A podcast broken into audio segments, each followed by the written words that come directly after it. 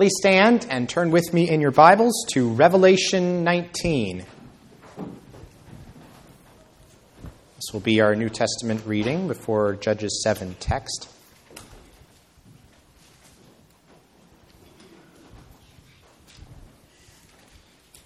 We will read verses 11 through 16. Revelation 19, verse 11. Then I saw heaven opened, and behold, a white horse. The one sitting on it is called Faithful and True, and in righteousness he judges and makes war. His eyes are like a flame of fire, and on his head are many diadems, and he has a name written that no one knows but himself. He is clothed in a robe dipped in blood, and the name by which he is called is the Word of God. And the armies of heaven, arrayed in fine linen, white and pure, were following him on white horses. From his mouth comes a sharp sword with which to strike down the nations, and he will rule them with a rod of iron. He will tread the winepress of the fury of the wrath of God the Almighty. On his robe, and on his thigh he has a name written King of Kings and Lord of Lords. Amen. Let's turn now to Judges, chapter 7. Judges 7, we'll read verses 9 through 23.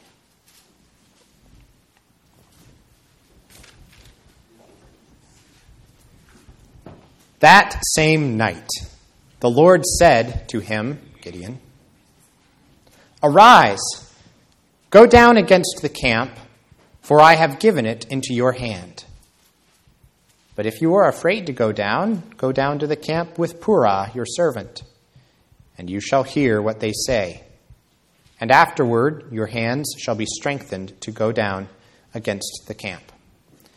Then he went down with Purah his servant to the outposts of the armed men who were in the camp. And the Midianites and the Amalekites and all the people of the east lay along the valley like locusts in abundance, and their camels were without number as the sand that is on the seashore in abundance. When Gideon came, behold, a man was telling a dream to his comrade. And he said, Behold, I dreamed a dream. And behold, a cake of barley bread tumbled into the camp of Midian and came to the tent and struck it so that it fell and turned it upside down so that the tent lay flat. And his comrade answered, This is no other than the sword of Gideon, the son of Joash, a man of Israel. God has given into his hand Midian and all the camp. As soon as Gideon heard the telling of the dream and its interpretation, he worshipped. And he returned to the camp of Israel and said, Arise for the Lord has given the host of Midian into your hand. And he divided the 300 men into three companies and put trumpets into the hands of all of them and empty jars with torches inside the jars. And he said to them, Look at me and do likewise. When I come to the outskirts of the camp, do as I do. When I blow the trumpet, I and all who are with me, then blow the trumpets also on every side of all the camp and shout, For the Lord and for Gideon. So Gideon and the hundred men who were with him came to the outskirts of the camp at the beginning of the middle watch, when they had just set the watch, and they blew the trumpets and smashed the jars that were in their hands. Then the three companies blew the trumpets and broke the jars they held in their left hands the torches, and in their right hands the trumpets to blow, and they cried out, A sword for the Lord and for Gideon! Every man stood in his place around the camp, and all the army ran. They cried out and fled. When they blew the 300 trumpets, the Lord set every man's sword against his comrade and against all the army. And the army fled as far as Beth Shittah toward Zererah as far as the border of Abel Meholah by Tabbath. And the men of Israel were called out from Naphtali and from Asher and from all Manasseh, and they pursued after Midian. Amen. You may be seated.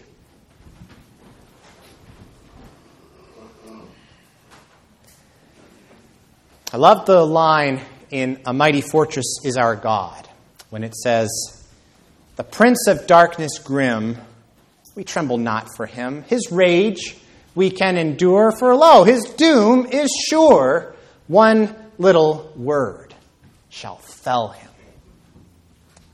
See, it's not that the devil is not a powerful enemy, that the devil is not a terrible enemy, an enemy full of malice and hatred, who would love nothing better than to see our bodies and our souls destroyed for eternity. He is all of those things. For still our ancient foe doth seek to work us woe. And his craft and power, frankly, are great, and armed with cruel hate. In fact, on earth is not his equal. And if we in our own strength tried to confide, our striving would be losing. But we don't, do we? When we set the power and the malice of the devil next to the power and mercy of the right man who's on our side, Christ Jesus, the man of God's own choosing. The Lord of hosts, his name, from age of age to age the same. Well, then we remember that he must win the battle. And though this world with devils filled should threaten to undo us, we will not fear, for God hath willed his truth to triumph through us. And so the prince of darkness, grim, we tremble not for him. His doom is sure. See, that sense of perspective. The grim, imposing might of the enemy, on the one hand, looking at that honestly, full in the face, and yet seeing how it just crumbles away and vanishes in an instant before the onslaught of the Lord who is fighting for us in the Lord Jesus Christ. That is what this part of Gideon's history is teaching us. And that's what I hope to, to show us from the narrative tonight as we take this passage in three parts. First of which we're going to call bursting the bubble, verses 9 to 15. Second, raising the cry, verses 16 to 20.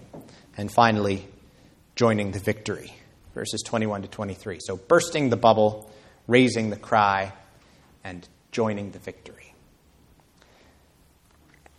When you're reading Bible history, one of the things you ought to be looking for is themes. Themes that keep coming up again and again uh, in a story and across different stories. We might call them uh, motifs, is another word for this, or another uh, related idea. Um, you think about in a piece of music, uh, the themes and the motifs um, often intermingle. You might have a little snatch of the melody that keeps coming back over and over. Uh, uh, and then maybe another one, and sometimes they play off of each other. And the same thing happens in Bible history. Uh, there's one writer on Judges named Lillian Klein. Uh, helped me see here in Gideon's story the interplay um, between two particular themes or, or, maybe motifs in Gideon's story, which is the, the motif of fear and the motif of nighttime. Fear and nighttime often come together in Gideon's uh, story. Going back to chapter 6, when was it that Gideon carried out God's orders to destroy the altar of Baal? Well, it was at night. Why? Because he was too afraid of his family and the men of the town to do it by day, it said. Um, in a little while, of course, we're going to see the Midianite army thrown into a panic of fear. And it's no accident that attack also happens at night. Um, that attack that depends on inducing fear and panic in the enemy. And uh, this writer, uh, Lillian Klein, points out that, that nighttime is often associated in this narrative with Gideon's fear and doubt. Um, you think also of the fleece that he puts out overnight why is that? It's because he's struggling with his faith. He needs to be reassured that God really means what he says. And the reassurance of God's answer comes when? It comes in the morning, when the Lord has given him the sign that he asked for. Well, in verses 9 and 10, that, that same theme continues, the interplay of those two themes, actually. It says, That same night, the Lord said to him, Arise, go down against the camp, for I have given it into your hand. But if you are afraid, this is especially striking because as we saw last time, uh, when the Lord wanted to reduce Gideon's army to a smaller size. Right? What, who were the first people to be sent away? First people to be sent away in accordance with the military rules of Deuteronomy 20 whoever is fearful and trembling. You can sort of imagine Gideon giving that order and thinking, well, I'm fearful and trembling, but uh, somehow I don't think the Lord meant for that order to apply to me. The commanding general of this army who's supposed to lead the remnant, whoever it happens to be, into battle.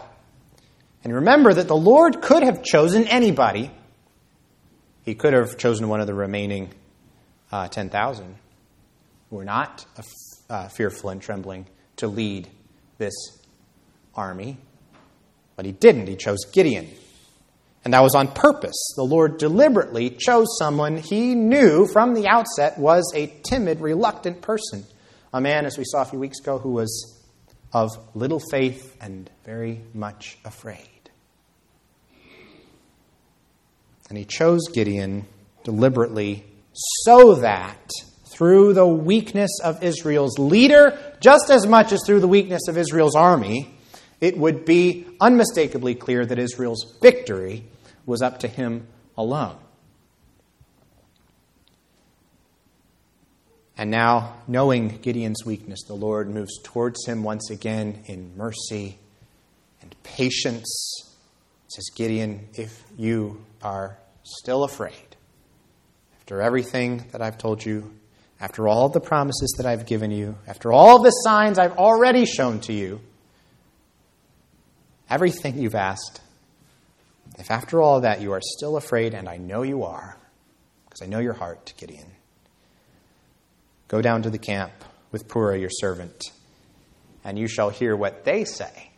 You shall hear what they say. If you won't take my word for it, why don't you go and listen to what the Midianites are saying and see if that will convince you? Um, in what follows, something that we can notice is that the Lord is work here not, o- not only in the big movements of nations and armies, but in the individual hearts and minds, not only of his own people, but even on the other side. That's how, that's how sovereign, that's how almighty, that is how um, powerful the Lord is. So, what has God done here? Well, He's given a dream, He's given a revelation, in fact, to one of the enemy troops.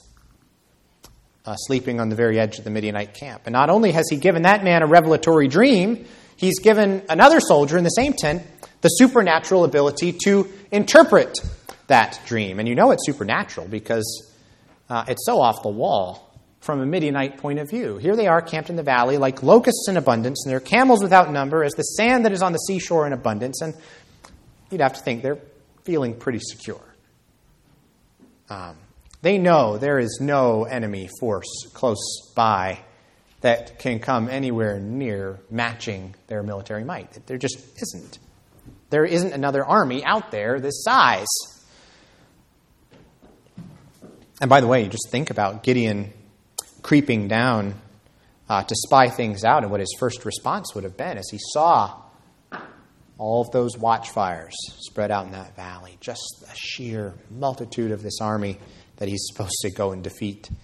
And you imagine him going down thinking, okay, Lord, I'm going down to the camp, like you said, and it's really big. This isn't really helping so far, this fear issue that I'm dealing with. And now you think about um, the Midianite side again, why would, why would anybody in the Midianite camp know the name of Gideon?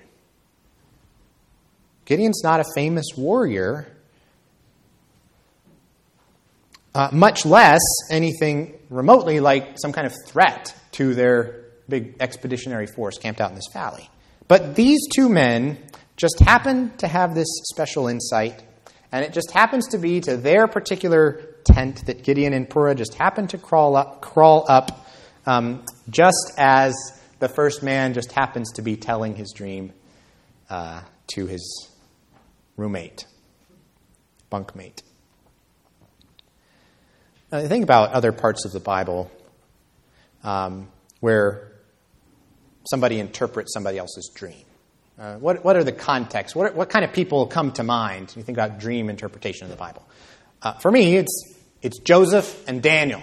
Those are the, the people. And, and you think those are these great heroes of the Old Testament Joseph and Daniel. They're, they're the, the men who are able to interpret the dreams of, say, Pharaoh and Nebuchadnezzar.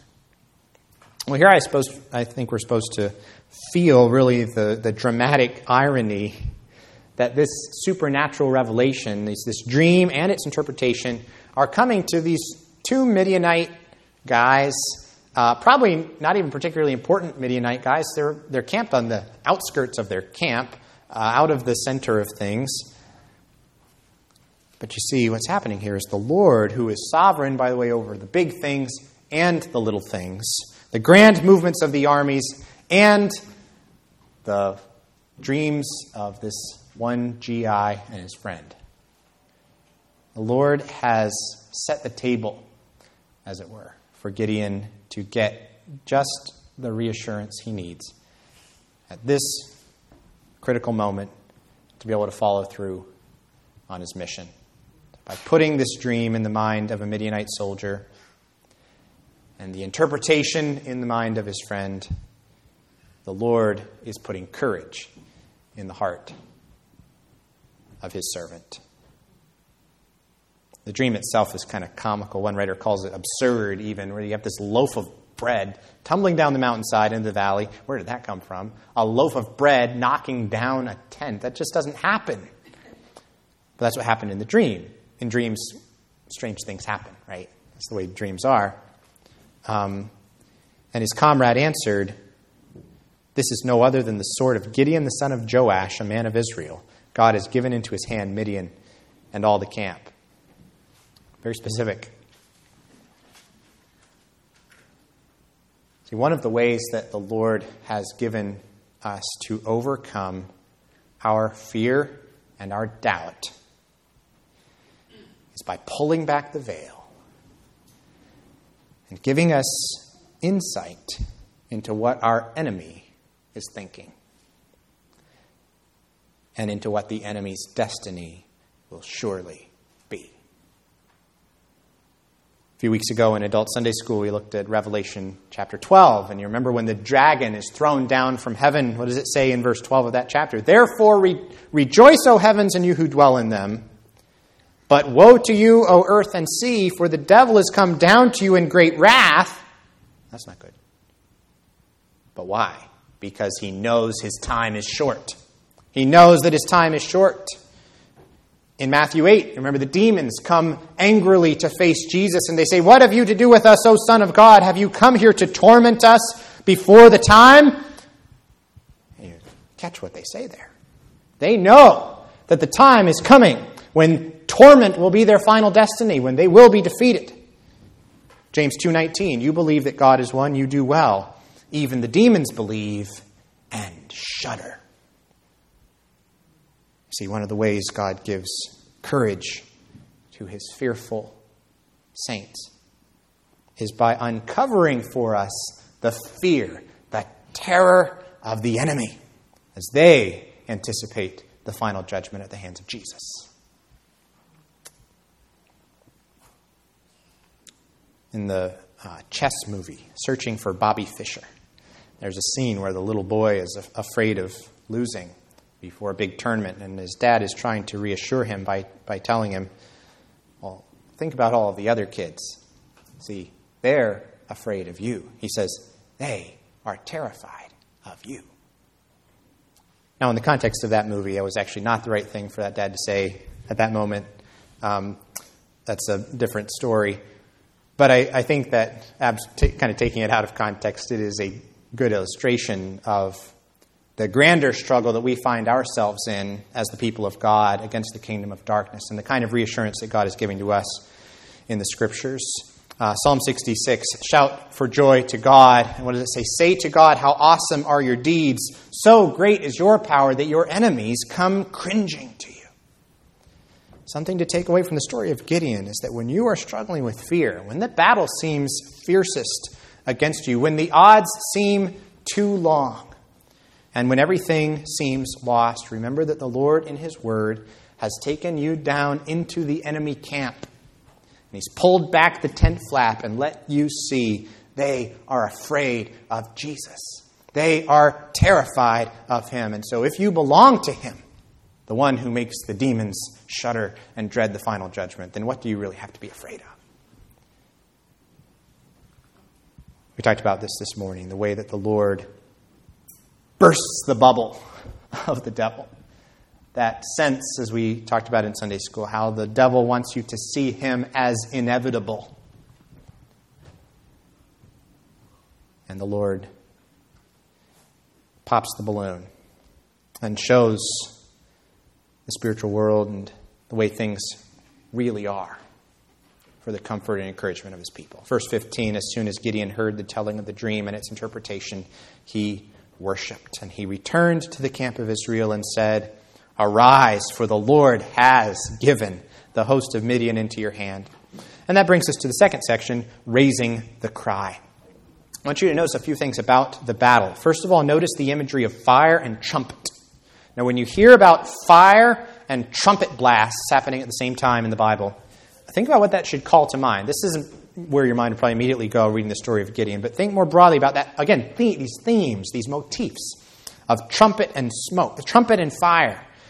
I hope that it makes you think eventually of Mount Sinai, Exodus chapter 20. Now, when all the people saw the thunder and the flashes of lightning and the sound of the trumpet and the mountain smoking, the people were afraid and trembled. The trumpet and that smoke and those lightning flashes on Sinai represented what? They represented the coming of God as the lawgiver and the judge. And now, that same God is coming in judgment against the enemies of his people. And once again, what is their response? It is fear. They cried out and fled. Second thing, notice that the total defeat of Midian in this battle cannot be accounted for merely by this clever strategy that Gideon uses of making his men appear more numerous and powerful than they really are. Um, yes, it's true, it is a clever strategy, and you can see what he's doing here of trying to make it seem like there's an overwhelming force when there's only actually a handful of men. But ultimately, this is not the story of a small group of men overcoming overwhelming odds through a clever strategy. This is the story of the Lord supernaturally overcoming impossible odds by his almighty power, fighting for his people through a weak and fearful hero at the head of an utterly inadequate fighting force. That's what the story of Gideon's about. And so the element of surprise and confusion created by the trumpets and the shouting and the torches, that alone is not anywhere close to enough to explain this whole army as numerous as the sand on the seashore imploding on itself, and the men killing one another and then fleeing wholesale away. That can only be explained supernaturally as the act of the Lord. It was the Lord who was winning this victory. Yes, Gideon and his men are the instruments, but this really can only be described as, as the Lord's uh, victory. And that's been, the, that's been the whole point from the beginning of Gideon's story, right? It's the reason why God whittled the army down from 30,000 down to 300 to show, as we talked about before, that the surpassing power, 2 Corinthians 4, belongs to God and not to us, so that no one may boast. Uh, finally, notice the way in which that uh, Gideon's men participate in this battle. What do they actually do? And what can we learn from that in context of the rest of the Bible? Notice that in neither hand do they hold a sword.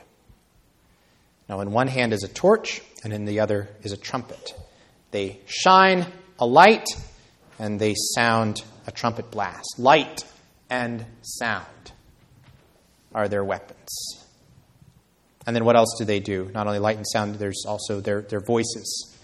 They speak, they shout, a sword for the Lord and for Gideon. Now, I want to be careful not to um, allegorize here. This is, this is history that we're talking about. We can't just reduce it completely to the symbolic level. However, we also have to understand that in Bible history, God acts in ways that have symbolic meaning. He acts in history in ways that have symbolic meaning um, for his people at other times.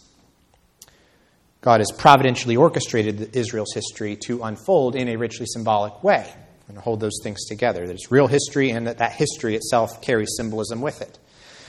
And that's specifically true here. The manner in which this army wins this battle is very richly symbolic of the way that God's people fight the great macro battle of all history, not by the sword, but by the word. Not by force of arms, but by the open display of the light of God's truth.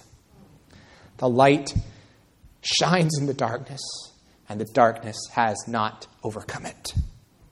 Disperse the gloomy clouds of night, we love to sing, and death's dark shadows put to flight. That, in principle, is what's happening here between Israel and Midian. We are children of God, Philippians 2, in the midst of a crooked and twisted generation, but among whom you shine as lights in the world, holding fast to the word of life. Our task as the people of God is to hold up in the darkness the light of the world and to sound as loud as we know how, by the grace of God, the trumpet blast of the gospel message with clarity and to raise our voices, both in worship and in proclamation. And as for this army, our sword, too, is the spoken word, a sword of the Spirit, a sword for the Lord and for that man of God's own choosing, the right man on our side, that word above all earthly powers, who no thanks to them abideth. And that is why the prince of darkness, prince of darkness, grim, we tremble not for him, and his why, and that's why his rage we can endure. For lo, his doom is as sure as was the doom of this army of Midian, because that one little word, that proclamation, that trumpet blast, as we hold up the light of the world in the world, shall fell him. And so, though this world with devils filled should threaten to undo us, we will not fear, for God has willed his truth to triumph through us. Well, we come at last to the aftermath of the battle in the valley, which is this great chase of the fleeing Midianites across the land that starts in verse 23. Uh, the men who were sent home earlier in the chapter are now mustered out again, um, not to win the battle while it stay, still hangs in the balance, but simply to join in the victory and mop up. The men of Israel were called out from Naphtali and from Asher and from all Manasseh, and they pursued after Midian, it says. Ephraim also is going to be called out in verse 24, which is related to the next episode. Um, but don't miss here that the battle has already been won. Um, these men are not called out as reinforcements to help defeat Midian. They're called out as the victory is decided. They're being called out as, as uh, uh, to, to help to um, finish chasing Midian down and bringing that victory to completion. The people of God as a whole are being given the opportunity to join in what God has already done and enjoy it together. This is one final way then that this part of Gideon's history illustrates for us the bigger work, uh, the bigger picture of God's work in history. What had these people from Naphtali and Asher and Manasseh and Ephraim done to contribute to this victory? What had they done? Nothing. They'd done nothing. In fact, the Lord had deliberately sent them home so that there would be no doubt that this was a victory he had given to them freely by his grace alone, not one that they earned for themselves. Right? And yet, the other side of that is that now that the Lord has won this victory, they get to join in it by his gracious invitation.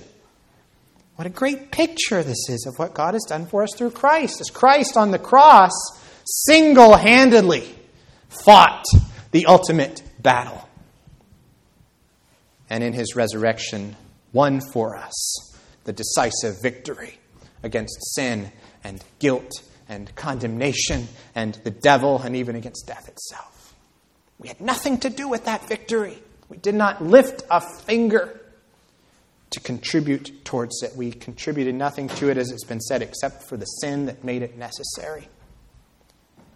But see, now that the victory has been won, the Lord Jesus has said, Come and join me.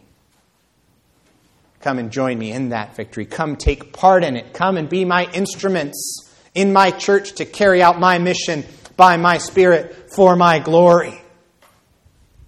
So we talked about this morning. And that wonderful scene in Revelation 19 of Christ riding on that white horse as the victorious warrior king. What does it say in verse 14? And the armies of heaven, arrayed in fine linen, white and pure, were following him on white horses. And so, brothers and sisters, as you go into this week, into the callings God has given you, remember that that is who you are, following the Lord Jesus on white horses of your own. That's where you're seated in Christ. You are making your way from this center of the light where it's glowing so brightly in our faces from the pages of the scriptures tonight. You're going from here into a world of terrifying darkness. But don't you forget that the darkness is more terrified of Jesus than you are of the darkness. And let that give you courage. Because God has promised you and assured you in His Word that the victory has already been won. And so, though this world with devils filled should threaten to undo you, you will not fear before, because God has willed His truth to triumph through you. So let's pray. Our great God, we thank you for this great victory that you won through Gideon and his little band of 300 men. Lord, we, like them, are completely inadequate to carry out the responsibilities, the mission that you have given to us. And we, like them, depend entirely on your victory, your sovereign power at work in us and through us. And we pray that you would give us courage.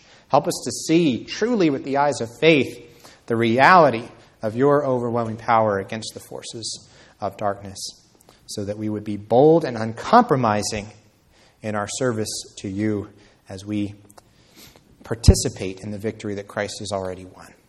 And we ask all these things in his name. Amen.